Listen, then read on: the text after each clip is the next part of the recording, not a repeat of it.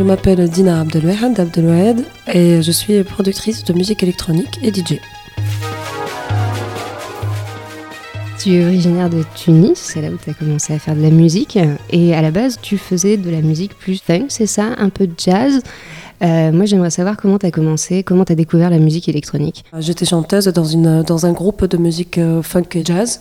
Euh, et on ne faisait que des reprises. Et j'avais envie de faire quelque chose, de, de, de, fin, de créer de la musique propre à moi. la musique électronique, elle est venue par ma fascination envers euh, la musique euh, dansante en général, musique dansante moderne. Donc ça vient du breakdance et tout ça, donc le funk. Et petit à petit, euh, l'hip-hop et tout ça.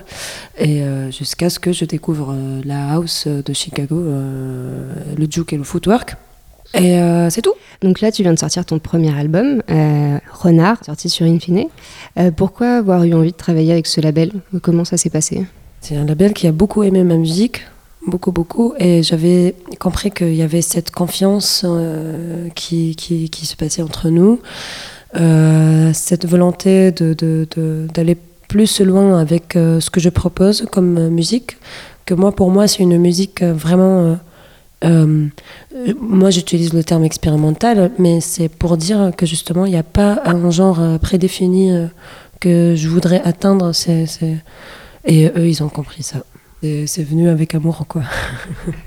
Alors justement, euh, le nom de cet album, donc Renard, c'est un, un, mot qui n'est pas euh, traduisible vraiment en français, c'est ça? Est-ce que tu peux nous expliquer euh, ce que ça veut dire pour toi?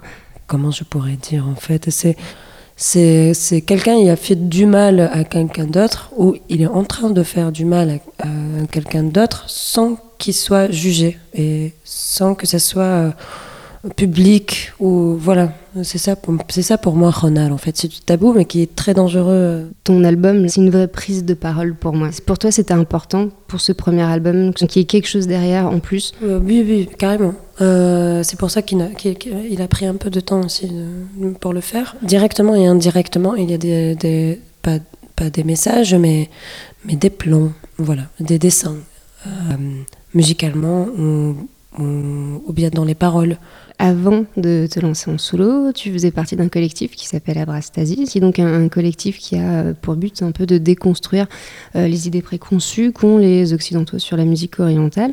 Et je lisais euh, une interview de son fondateur, qui est donc euh, Amine Métani, et qui parlait de toi et qui disait que justement, tu étais futuriste dans ta musique et que tu faisais partie de celles qui portaient le plus haut le panarabisme 2.0. Alors j'aimerais savoir si déjà ces termes, toi, ils te, ils te parlent et euh, peut-être expliquer ce que c'est bah, C'est pour ça justement que j'arrive plus à être. Euh, que je suis sortie un peu de Arabstasy parce que c'est. Lui, il voit. Ou bien Arabstasy, en tous les cas, ils ont un projet. Ce qui est, enfin ce que, ce que tu viens de, dire. Et moi, j'ai un autre projet, justement, c'est de ne pas chercher un panarabisme c'est de chercher euh, moi-même. Je cherche pourquoi on doit avoir une seule identité euh, donc dans, mon cas tunisienne, qu'est-ce que ça veut dire? Est-ce qu'on doit vraiment euh, avoir euh, une identité qui est basée sur les clichés que les Occidentaux ont dessinés pour nous? Ou bien est-ce qu'on doit la construire déjà? Mais qu'est-ce que c'est justement? Je suis pas là pour, pour dire qu'est-ce, qu'est-ce que ce qui est vrai, un, vrai arabe ou une vraie sonorité arabe? Qu'est-ce que c'est un truc euh, orientalisé, qu'est-ce que c'est? Non, moi je peux pas en fait, je peux pas dire euh, tout ça. Euh, j'ai même pas d'avis en fait, parce que moi je suis justement sombrée dans le fait pourquoi on dénigre notre notre culture elle-même. Pourquoi dès qu'on veut être original ou quoi, il y a les codes, on réapproprie les codes occidentaux pour paraître plus intelligent, plus original, plus euh, important quoi. Donc en fait c'était moi c'est ça ma quête plutôt que, que le contraire. Je l'ai écouté ton album hier et je me disais c'est dingue parce qu'il est vraiment il est super riche en fait. Il se passe plein de choses. J'ai l'impression qu'il y a énormément d'influences de partout.